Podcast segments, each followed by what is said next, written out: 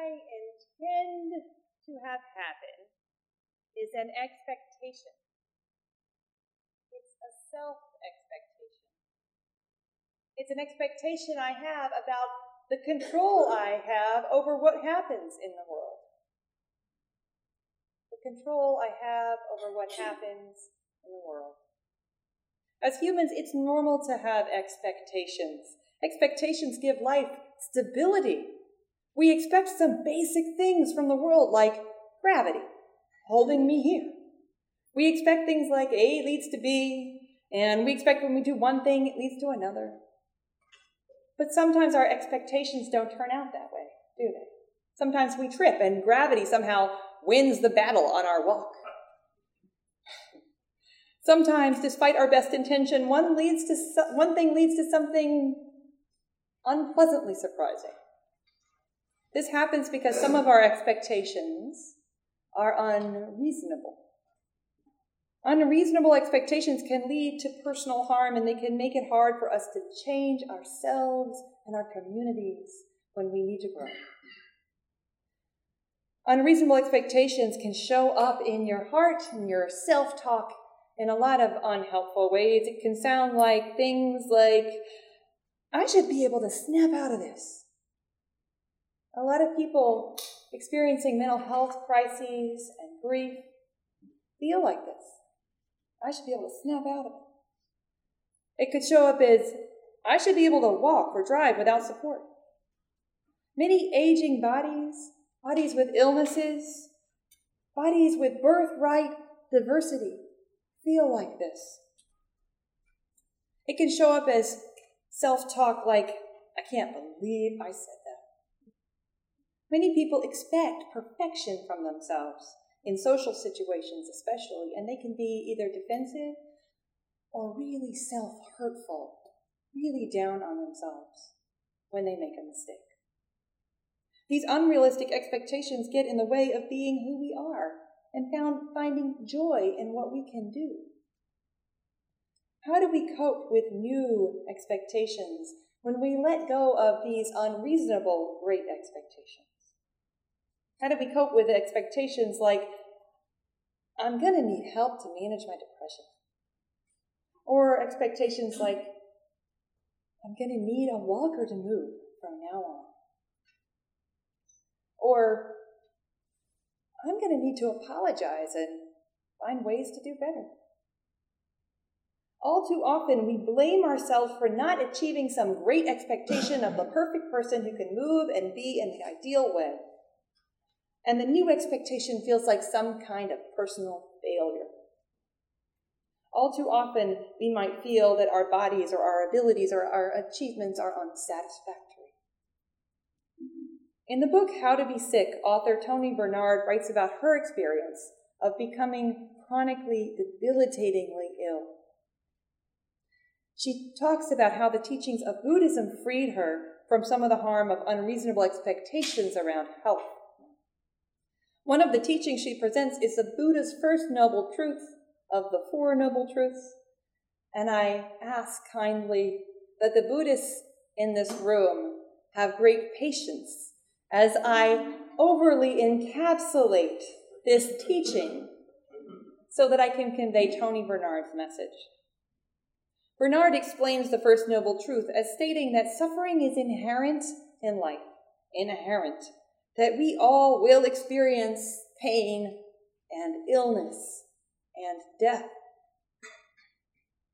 Bernard explains that for her, it wasn't as depressing or pessimistic as it sounds.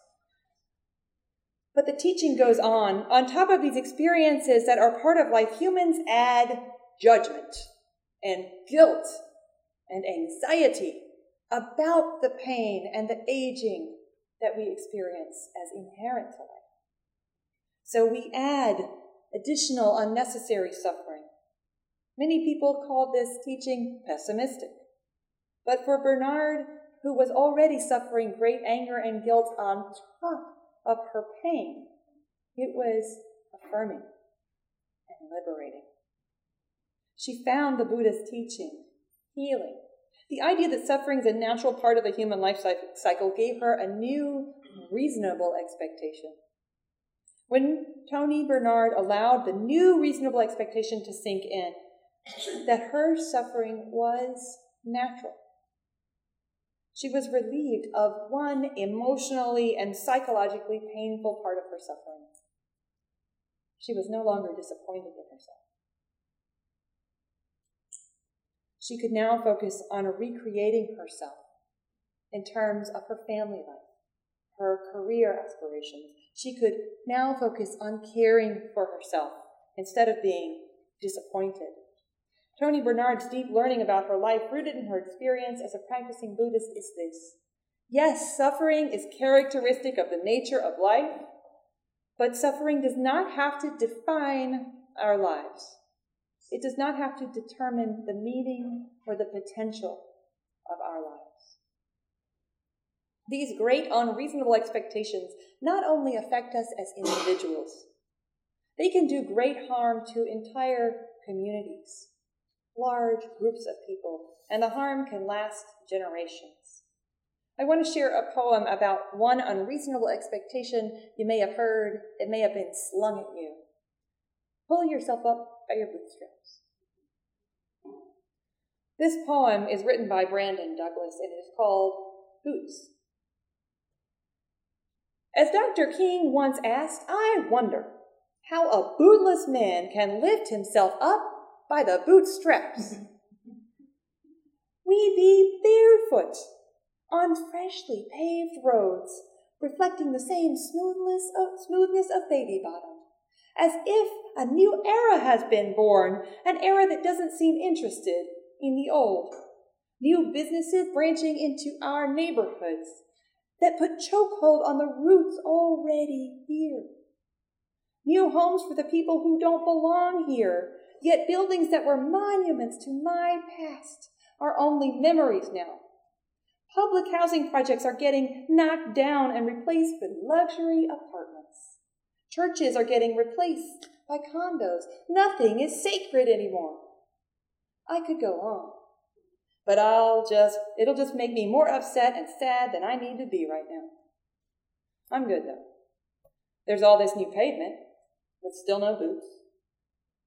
How can we be expected to gain ground in this rat race that we have to constantly start over in, while others continue to run past us, heads above the dust we were pushed into across the finish lines made for them. We're tired of brushing ourselves off. We're tired of the deliberate decisions disguised as our failures. Disguised as our failures.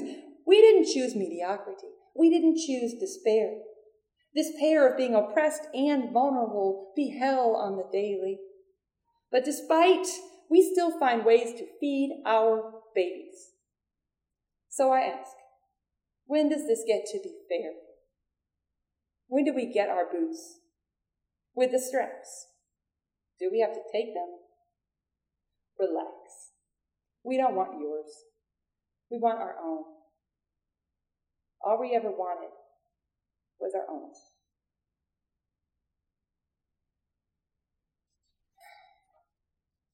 When I first read this poem, it reminded me of my social work training, when we explored how this expectation, pull yourself up by your bootstraps, was infamously, or has infamously impacted the poor everywhere. The popular anecdotes of people who pulled themselves up by their bootstraps, the few who pulled off some miracle. They were celebrated in folk tales and classic rags to riches stories, and they've led to lots of excuses for policymakers for why they would not address poverty. For decades, policymakers have happily leaned on the anecdotes of those few people who managed by some miracle to pull themselves up. But the bootstraps myth is really the extremely rare exception that proves the rule. The rule that poverty is structural violence and it is almost impossible to escape. Douglas's poem adds another layer. Did you notice it? And I bring it to you today. The mythical expectation that people are poor, especially people who are poor, especially black and brown bodies who are poor, that they should pull themselves up by their bootstraps is deeply demoralizing. It invalidates the struggle and the pain. It makes invisible the suffering. It is like saying, This is a good idea. I don't intend any harm in it. Go ahead and do your best in life. But it ignores the impact of those words, the impact on countless souls. Like these unreasonable great expectations can do such harm in our lives and harm in communities. Like Toni Bernard, the poet Brandon Douglas, though, has freed himself from the excess suffering created by unreasonable, so called great expectations. And in that, he and his neighbors have an opportunity. Through his words, he is offering an opportunity for people to liberate themselves. If any of you, I wonder how many of you in your life, including now, have been struggling against impossible odds, telling yourself, I should pull myself up on my own. I should be able to do this. Freedom from this unrealistic expectation allows Douglas to ask for the healing and justice that his community needs. He is not defined by the societal mythical expectation, nor is he defined by the material, physical realities of his community. He's in fact doing what Toni Bernard did. He is poignantly caring for his spirit and recreating the narrative of his community.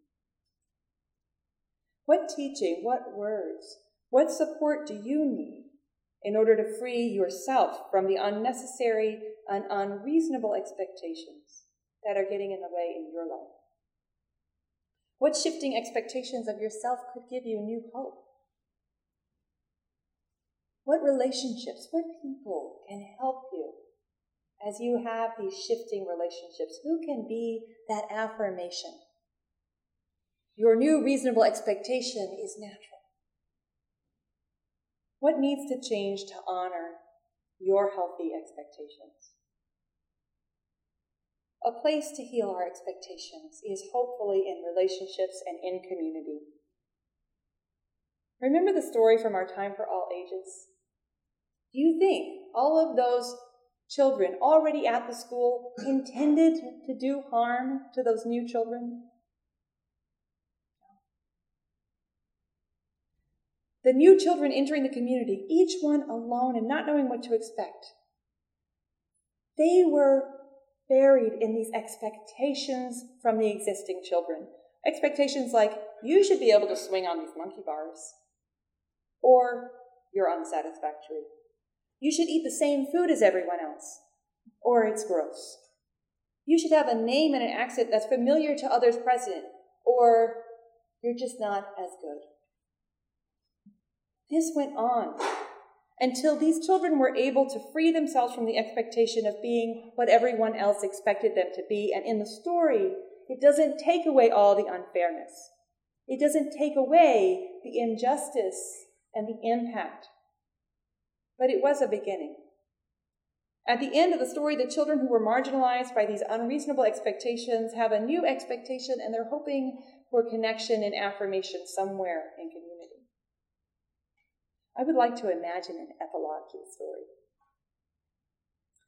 I imagine an epilogue where those who were hurtful notice what happened. Perhaps a teacher or a parent or another child told them about their impact. Maybe they noticed by themselves. And then they find a way to grow and be able to be better friends with these new children. Maybe they even find ways to make checking in on their impact part of their culture an okay thing to do. And then they find ways to get better at this. The next time somebody says something rude about somebody's food. That's the epilogue I imagine. Why, you may be wondering, am I not up here imagining a community where nothing like that ever happens again? Well, that would be awesome. It would. But knowing human experience, I somehow doubt it is a reasonable expectation. If you will permit me to stretch a theological concept, the Buddha's first noble truth, a little, a lot beyond its roots, to think that all life is suffering, if we think of community as part of human life, then we may expect that communal life will experience some forms of suffering. But we are a beloved community. I know I said beloved. I'll explain my theology briefly here. I say beloved community, not beloved community. Because for me, beloved is too final, too perfected for anything human. For me, beloved community is something we strive together for, something we are always weaving together, something we forgive ourselves for. Back to the theological concept. Yes, suffering is characteristic of the nature of life, but suffering does not have to determine our experience of it. And likewise, suffering may be a part of communal life. Unintended impact will be part of communal life. But a beloved community learns and grows and adapts, and suffering does not have to define who we are. What defines who we are? Our commitment to healing and growth defines who we are. Instead, Toni Bernard grew beyond the suffering of her illness and her expectations in order to recreate herself. May each of us in this community grow beyond the unreasonable expectations, the unreasonable expectations that hold us back, and reimagine ourselves with more creativity and more intention. May Brandon Douglas's poem inspire us. He freed himself from society's expectations with words. May this community's words liberate all of us and all those we touch from oppressions and unreasonable expectations. Let us understand ourselves as humans who are naturally going to launch ourselves into unintended consequences now and again. And may this understanding help us suffer less dissatisfaction, less self bereavement, and may it allow us to focus our attention towards being the beloved, welcoming, and tenderly responsive community that we can be. Amen.